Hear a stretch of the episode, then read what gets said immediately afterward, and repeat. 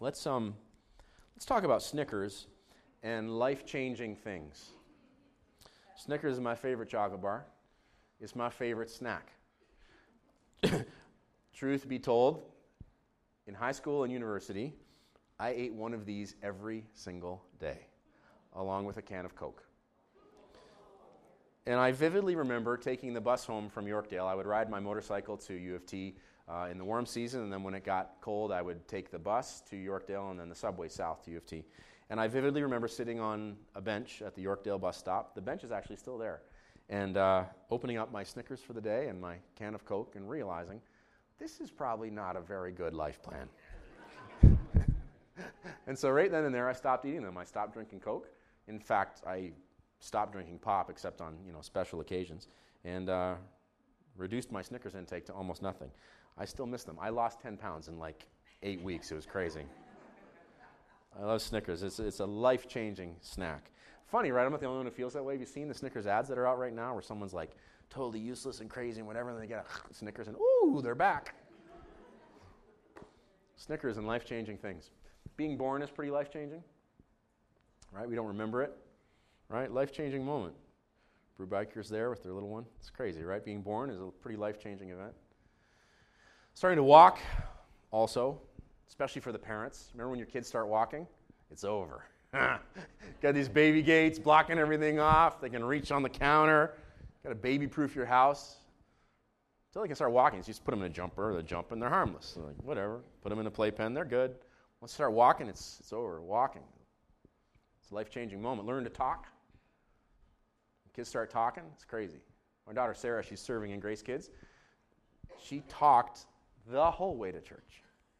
I like to like drive up to Grace quietly listening to worship music, but my daughter's with me and she's more important than me, so I just, yes, dear.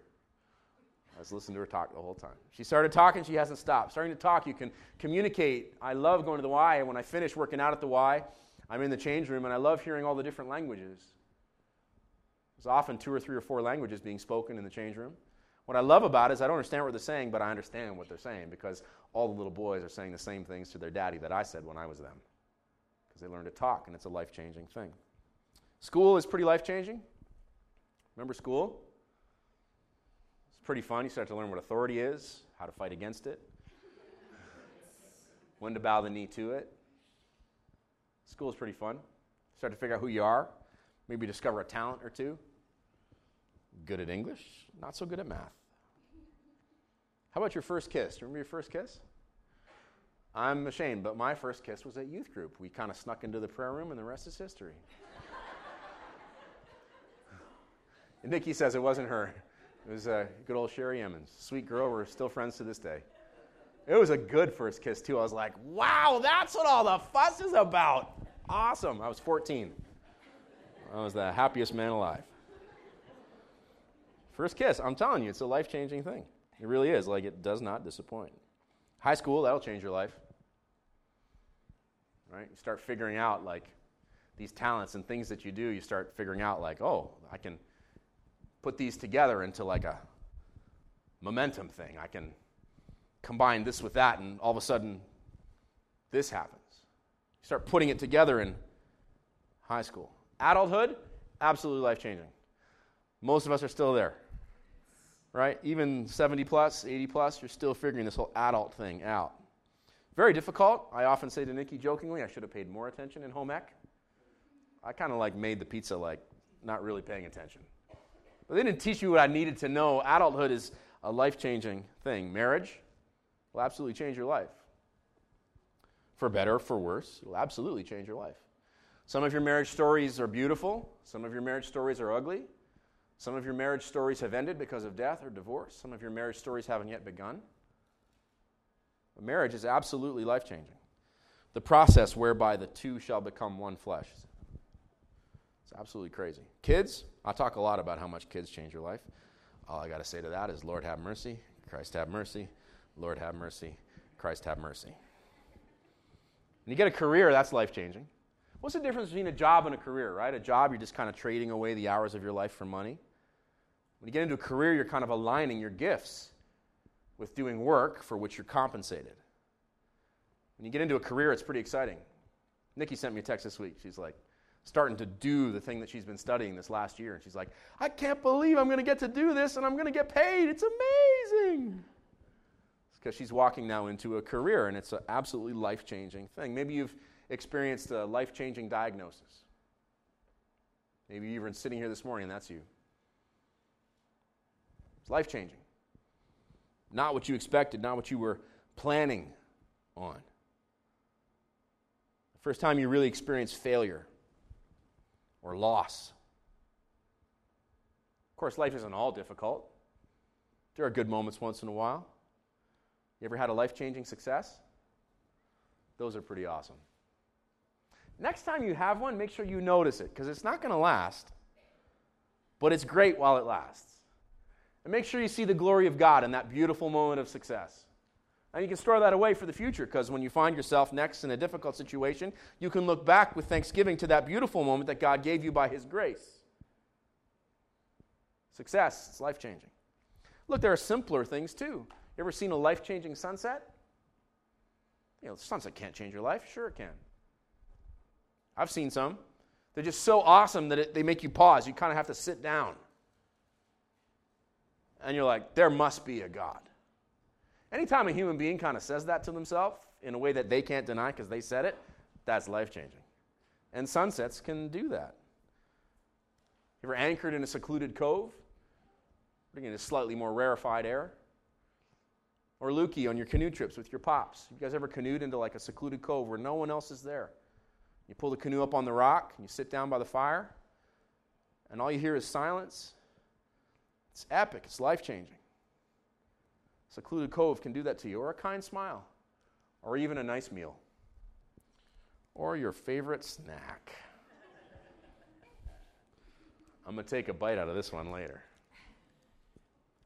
What I find interesting about life change is that it happens moment by moment. Have you noticed this?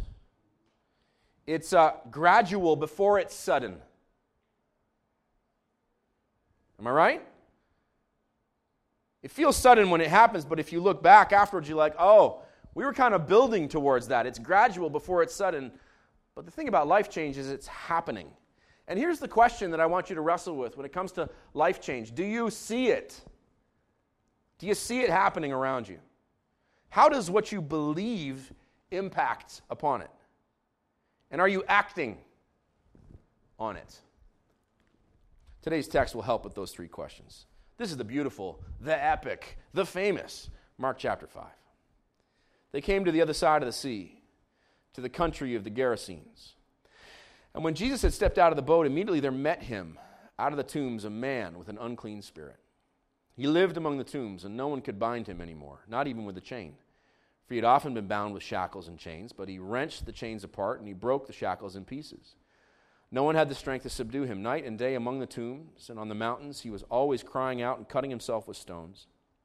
When he saw Jesus from afar, he uh, ran and fell down before him. And crying out with a loud voice, he said, What have you to do with me, Jesus, Son of the Most High God?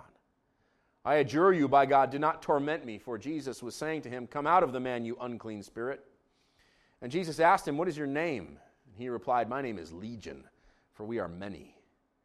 And he begged him earnestly not to send them out of the country. Now, a great herd of pigs was there feeding on the hillside, and they begged him, saying, Send us to the pigs, let us enter them. So he gave them permission, and the unclean spirits came out and entered the pigs, and the herd, numbering about 2,000, rushed down the steep bank into the sea and were drowned in the sea.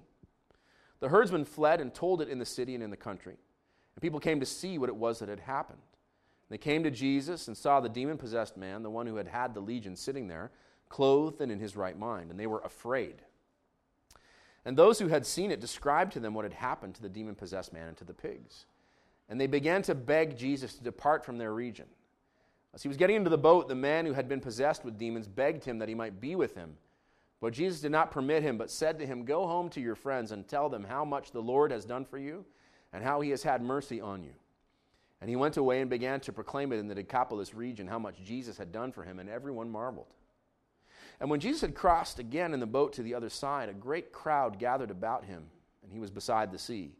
Then came one of the rulers of the synagogue, Jairus by name, and seeing him, he fell at his feet and implored him earnestly, saying, My little daughter is at the point of death. Come and lay your hands on her so that she may be made well and live. And Jesus went with him. And a great crowd followed him and thronged about him, and there was a woman who had had a discharge of blood for 12 years, who had suffered much under many physicians and had spent all that she had. She was no better off, but grew worse. She'd heard the reports about Jesus and came up behind him in the crowd and touched his garment. For she said, If I touch even his garments, I will be made well. And immediately the flow of blood dried up, and she felt in her body that she was healed of her disease. And Jesus, perceiving in himself that power had gone out from him, immediately turned about in the crowd and said, Who touched my garments? And his disciples, who are always missing the point, said to him, You see the crowd pressing around you, and yet you say, Who touched me? They're just like me. And he looked around to see who had done it. But the woman, knowing what had happened to her, came in fear and trembling and fell down before him and told him the whole truth.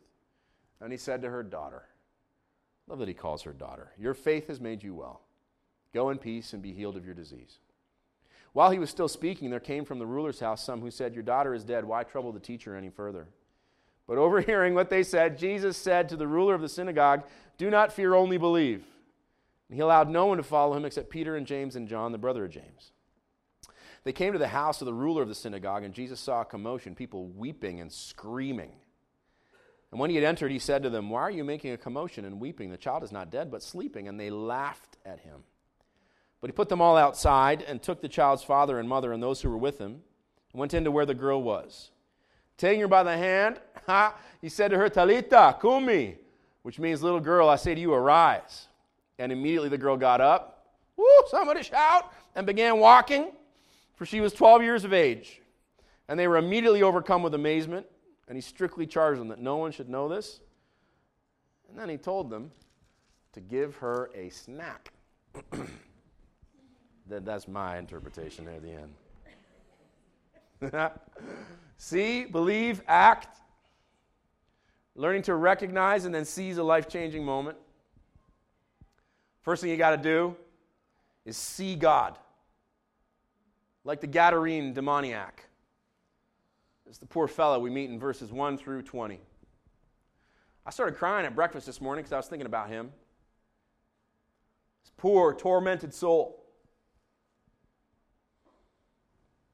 We learn something interesting about him in verse 2 that brings him a little closer to you in terms of his applicability to your life.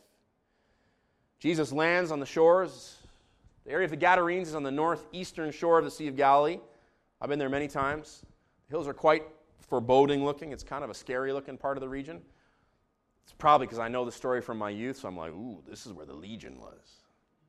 Northeast side of the lake, Jesus alights on the ground as soon as he does. There met him, verse 2, out of the tombs, a man with an unclean spirit. So, first key point, simple one demons and demon possession are real. It's a real thing. Now, this is difficult for us because many of us have never really experienced anything demonic, let alone out and out supernatural. So if you're listening to me and you're thinking, well, I've never really experienced anything that supernatural, Todd, Fair enough. But have you ever been trapped by death? Or you know someone who has been? Again, the story gets closer to us if we look a little closely at verses 3 through 5. This man, this Gadarene man, verse 3, lived among the tombs. And night and day, verse 5, he was always crying out and cutting himself with stones. You may never have seen a demon, but have you ever met anybody who lives in the midst of death? They live in the tombs. Have you ever met anybody who's always in despair? Like this man crying out day and night. Does that sound like our world or what? People living in unrelenting, constant despair, always cutting himself with stones. In the Greek, it sounds like he's casting himself upon the stones. Not just cutting himself like, you know, one might with a knife or a blade, but throwing himself upon the stones, hurting himself upon the rocks. It says in the original language. You ever met anyone trapped in self harm? Does this sound at all like our world? Surrounded by death and dying, always in despair, hurting ourselves. You may not have seen a demon, But, friend, you see the consequences of evil all around you all the time. If you want to recognize and seize a life changing moment, first realize that you need it because evil is real and at work in the world around you. And if you don't belong to Jesus, it's possible that evil is working within you. Try that one on for size. Think about your friends who don't know Jesus and imagine how peaceless their life is. Absolutely no defense against the dark. Recognize that you need help. So, um, how do I fix it? I love Mark 5. It's so practical, it's so simple and straightforward. How do I fix it? See God and come running. This is what happens in verses 6 through 9. And when he saw Jesus from afar, he ran and fell down before him. And crying out with a loud voice, he said, What have you to do with me, Jesus, Son of the Most High God? I adjure you by God, do not torment me. For he was saying to him, Come out of the man, you unclean spirit. Jesus asked him, What is your name? And he replied, My name is Legion, for we are many. This demon possessed man saw Jesus. And the moment he saw Jesus, recognizing him for who he was, he runs to Jesus. And then, knowing implicitly the implications of who Jesus was, he falls at his feet and worships him. In the original language here, fell at his feet is proskuneste. And I've told you at least a dozen times what the root word is for worship. Is it ringing in your ears? Proskuneo, right? To come close and kiss, to bow the knee and kiss, proskuneo. So this demon possessed man runs to Jesus, falls at his feet, and he proskunestes, he worships him. If you want to recognize and seize a life changing moment, see God, run, and don't walk to him and get to worshiping. Okay, simple point here, but one that hopefully finds a home in your heart. Um, this legion of demons, okay, so legion, a Roman legion was 5,000 soldiers. In this story, when Jesus casts the demon out, he sends them into 2,000 pigs. It's pretty crazy. When I read that, I was like, does that mean that animals have like a spiritual apparatus that can receive something from the spirit world? I was like, well, I guess so. That's what it seems like. It's like, whoa, that's heavy. Maybe all dogs do go to heaven.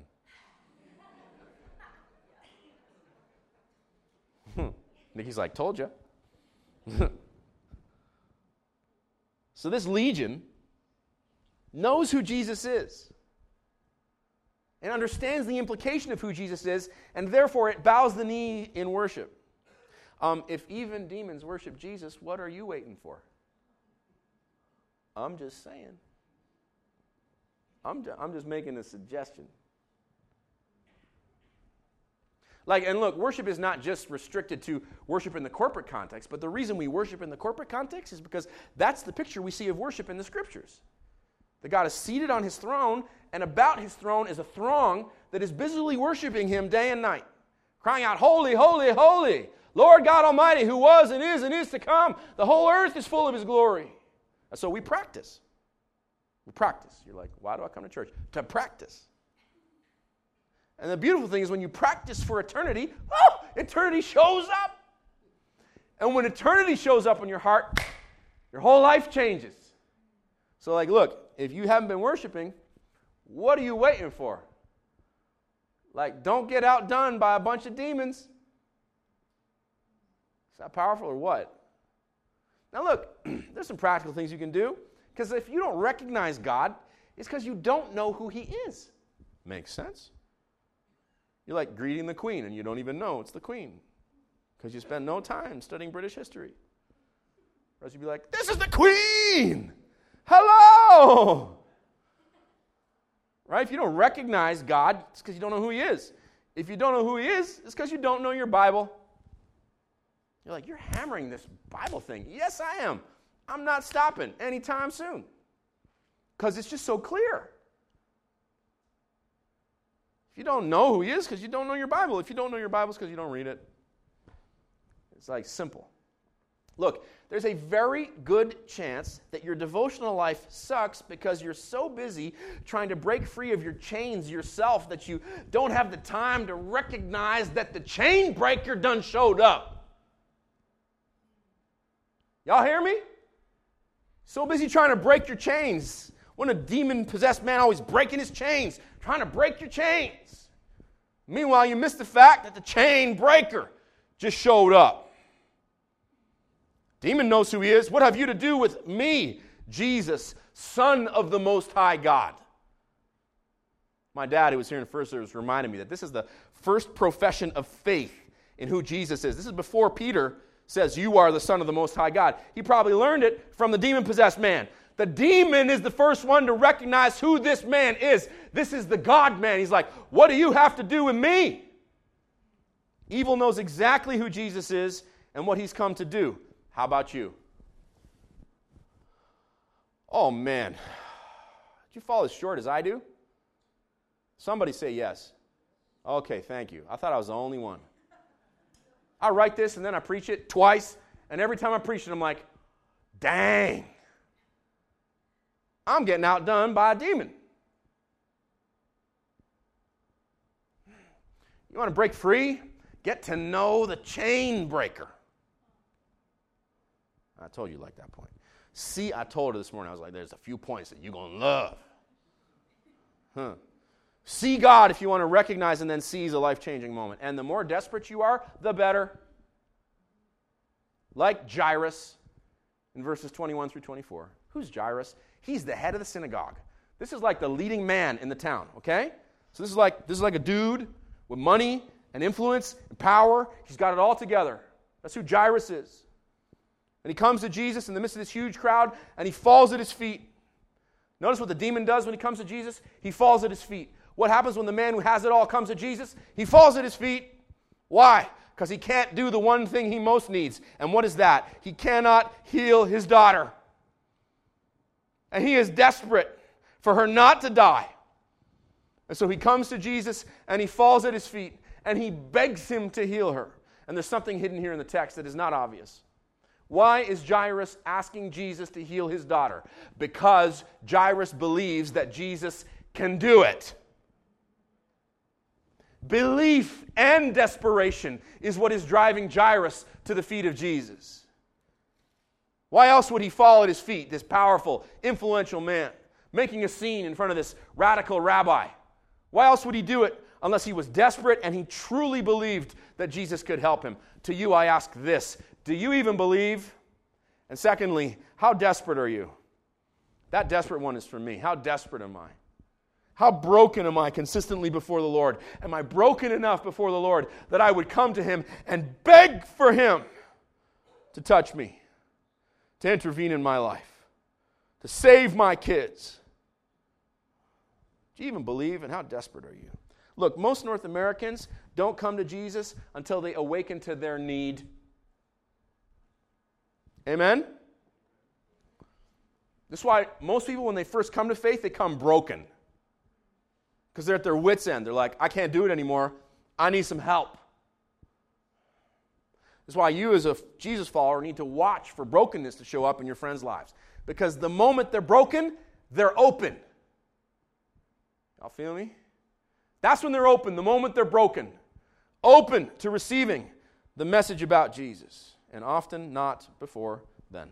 You may have a crisis of faith, you may have a crisis of urgency, or you may have a crisis of both. There's nothing like a good cataclysm to get your attention. Why do bad things happen to good people? To wake them up, to break their chains, to reveal to them their need of a Savior. Look, I just finished Deuteronomy, my personal devotions, this week. So I'm like, good, I'm finished the Pentateuch. Next comes Joshua, which is good, but I'm already dreading Judges because Judges sucks. It's depressing. I'll probably never preach Judges. Watch me say that, and then God will tell me to preach Judges.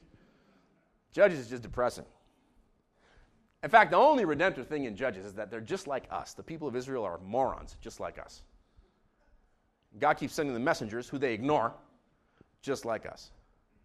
Judges. Maybe I will enjoy Judges this year.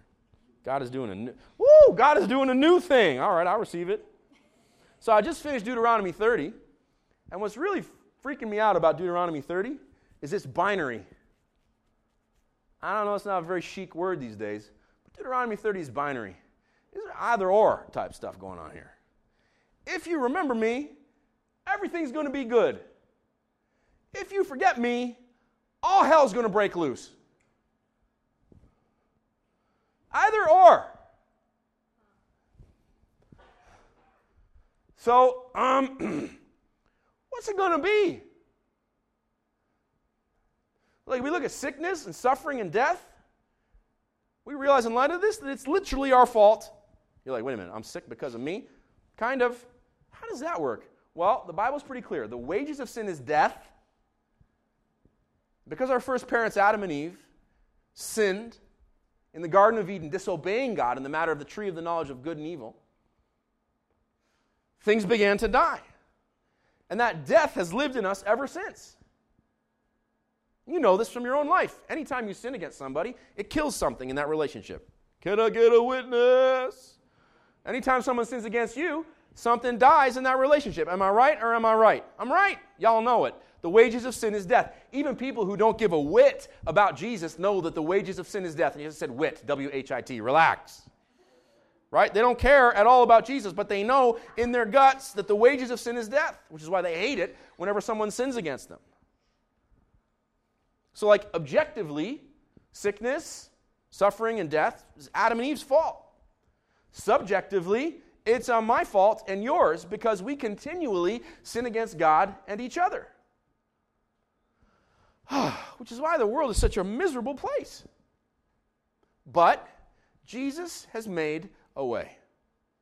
This is why the gospel is so important.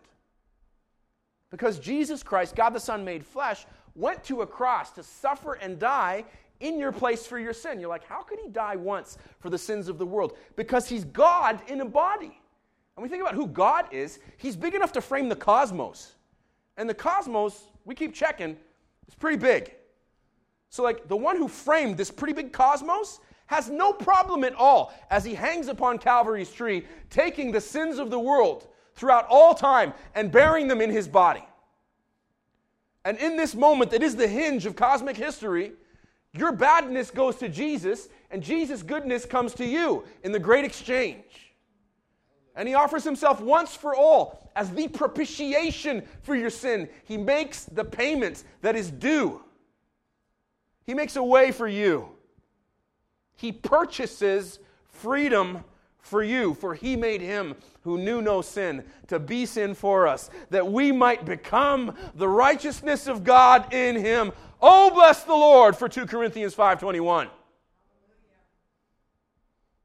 To quote the great morality play that is Bad Boys 2, Jesus is the way, my brothers.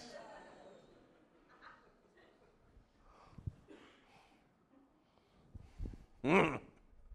You want to recognize and seize your life changing moment? Get your butt to Jesus right quick, whatever it takes. Like the woman with the issue of blood. We meet her in verses 24 through 34. 12 years this woman has been bleeding. Meaning in Judaism, she's ceremonially unclean, meaning she cannot participate in the communal life of her town for 12 years. And she spent everything she had to try and get better, but she's worse off than before. Here's the point for you from the woman with the issue of blood. If you've been suffering a long time, you're not the only one. And what you need is Jesus, and your faith is a factor. Now, don't worry, I'm not the kind of preacher to take this story and say that your healing depends 100% on your faith. Okay? That is not how I interpret this passage. When he says to her, Woman, your faith has made you well, we need to understand that in the context of who's speaking and what he means. And the implication of those two things is this. As a Bible preaching pastor who loves you, I would say this when it comes to faith and healing. Don't build your faith to try and get a result. Build your faith to get to know the God who lies at the root of it and leave the results to Him. I could get a bigger amen for that. Amen. Never forget, by the way, that from heaven's perspective, death is a win.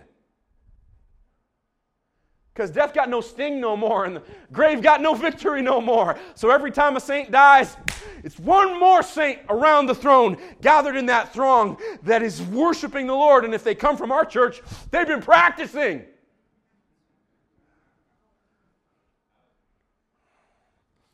Even if you're sick and it leads to death, you win because Jesus has conquered the grave.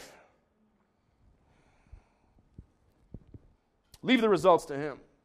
Look, audacious faith often lies on the other side of brokenness. I got shattered February of 2018. I'm talking shattered. Pow! Most of you don't know the story because I'm not allowed to talk about it. Shattered, destroyed, wrecked. And I have not found it entirely weird that on the other side of that cataclysmic event, I've been turning into a crazy person, praying for crazy things, because audacious faith lies on the other side of brokenness. It's when you've been broken and lost it all that you're like, well, heck, I might as well pray like the saints of old, because what do I got to lose? The bigger you can make God in your life, the better. How do you make him big? I already done told you. You read your Bible so you can see his bigness outlined in the pages of Scripture. You get to know that story to the point that it's intuitive. I was so excited to come to Mark 5 this week because, like, I know the story without even looking at it. I've read it that many times. I love it that much. My hope for you is that you come to that place where the pages of scriptures and the pages of scripture and the bigness of God are just intuitive to you. Because the bigger he is, the better you'll be. See that he's big, and so you'll worship, and I won't have to exhort you anymore. Look, one strum of the guitar, roof goes off the joint. Why? Because full of people who are captivated by God's bigness. Keep coming, listen to some madman preach about Jesus from the pages of Scripture. Whether it's me or someone else, I don't care. Wherever it is, if they're preaching the Bible about Jesus, good. Keep going. Why? Because you see a big God and you realize that you're very small. And you see that big God working in the context of that community of faith, doing incredible things that only God can do. And as you join with that community of faith to serve the city in which you live, you see God's power begin to partner with you in incredible ways. And you're like, oh, the bigger you make God the more he fills your gaze, the more the reality of him impacts your perspective, the more your faith grows, the more audacious you become. Until you find yourself saying, without even thinking it, like the woman with the issue of blood, if I but touch his garment, I will be saved. That's what it says in the original language. I will be saved. And thank God it says that, because wellness is good, but salvation is better. Salvation is better. Verse 34 Daughter, your faith has made you well. Go and be healed of your scourge. Look, come to Jesus if you want to have peace. Come to Jesus, also known as take action. Part three see, believe, act. Take action, find him in the crowd. Right? She finds him in the crowd interrupt him on his mission. What's he doing here? He's going to save Jairus' daughter. But no, the woman with the issue of blood has to stop him first. She's so desperate that she interrupts Jesus on his mission. Find him in the crowd, interrupt him on his mission, grab hold of the healer. Take action if you want to recognize and seize a life changing moment. Then watch God act. Watch him move in verses 35 through 43. What does Jesus do? The woman with issue of blood is healed. And immediately, as Jesus is still speaking to her, some people show up from Jairus' house and they're like, Too late, she's dead. Stop bothering the rabbi. And then Jesus says one of those Jesus things. He says, Do not fear, only believe. This is the kind of thing you could write a song about. Do not, you could preach about this. You could build a life on this. Do not fear, only believe, verse 36. Jesus, you know, he says ridiculous things. He goes into the house where they're all weeping and wailing because the little girl is dead. And what does he say? He says the craziest thing ever. The child is not dead, she's only sleeping. She's just sleeping. She's not dead, she's just sleeping. You could take that and apply it to that dream in your life that you think is dead and hear the voice of Jesus saying back to you, It's not dead, it's only sleeping. It's only sleeping. I said it first service, I'll say it again. Someday I'm going to preach something like that in TD Jakes' church. You watch what happens when you say that at TD Jakes' church. That dream you have is not dead, it's just sleeping. Band starts up, boom, bop, boom, bop, boom, bop, boom, bop. people start running, praise breaks out. Oh, why? Because that dream you had, it's not dead, it's just sleeping. How do we know? Because Jesus, uh, he says crazy things. He does the impossible. See, Jesus sees things different than us. You're going to have to decide whose point of view you're going to build your life on his or yours? Because he sees things different than worship team, y'all run to the stage and uh, come join me up here on this. Going to sing today. Okay, I mean it. I'm excited, but I mean it. Don't miss it. Like, why does he always get excited? Y'all know. Okay, don't miss it. Whose point of view are you building your life on? Yours or his? I want you to make sure that you're not quietly laughing him to scorn. Because I love you, I care about you. Jesus says, She's not dead, she's sleeping. And they laugh him to scorn.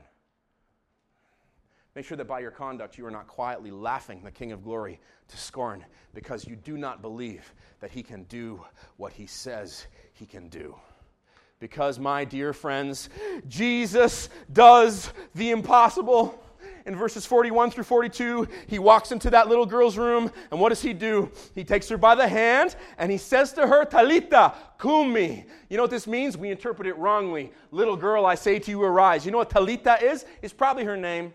Tali is a very common name in Hebrew tradition. And when you put a ta on the end of talitha, it's a term of endearment. So here, the Word made flesh, who framed her before the worlds began, walks into the world, into that room, and grabs the hand of this creature whom he foreknew.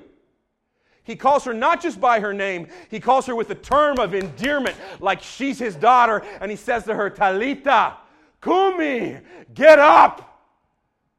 Little girl, I say to you, arise. Friends, this is why I'm excited because Jesus makes dead things live. He is the chain breaker, He's the scourge healer, He's the death killer, and He says to you, Get up! And I was going to finish church with James Brown today. You're going to leave and you're going to hear, Get up! Get on up! Get up! Get on up! But y'all know the rest of the song, right? So it's not appropriate for church. I can preach on that when I preach through Song of Songs. Get up! Get on up, right? Ah, this is what Jesus, the death killer, says to you. He says, Get up! So, like the um, grave dwelling Gadarene demoniac, like Jairus, the successful, upstanding citizen at the end of his rope, like the bloody woman who's exhausted her options, and um, like Talitha, look, um, grab a snack because your life is about to change.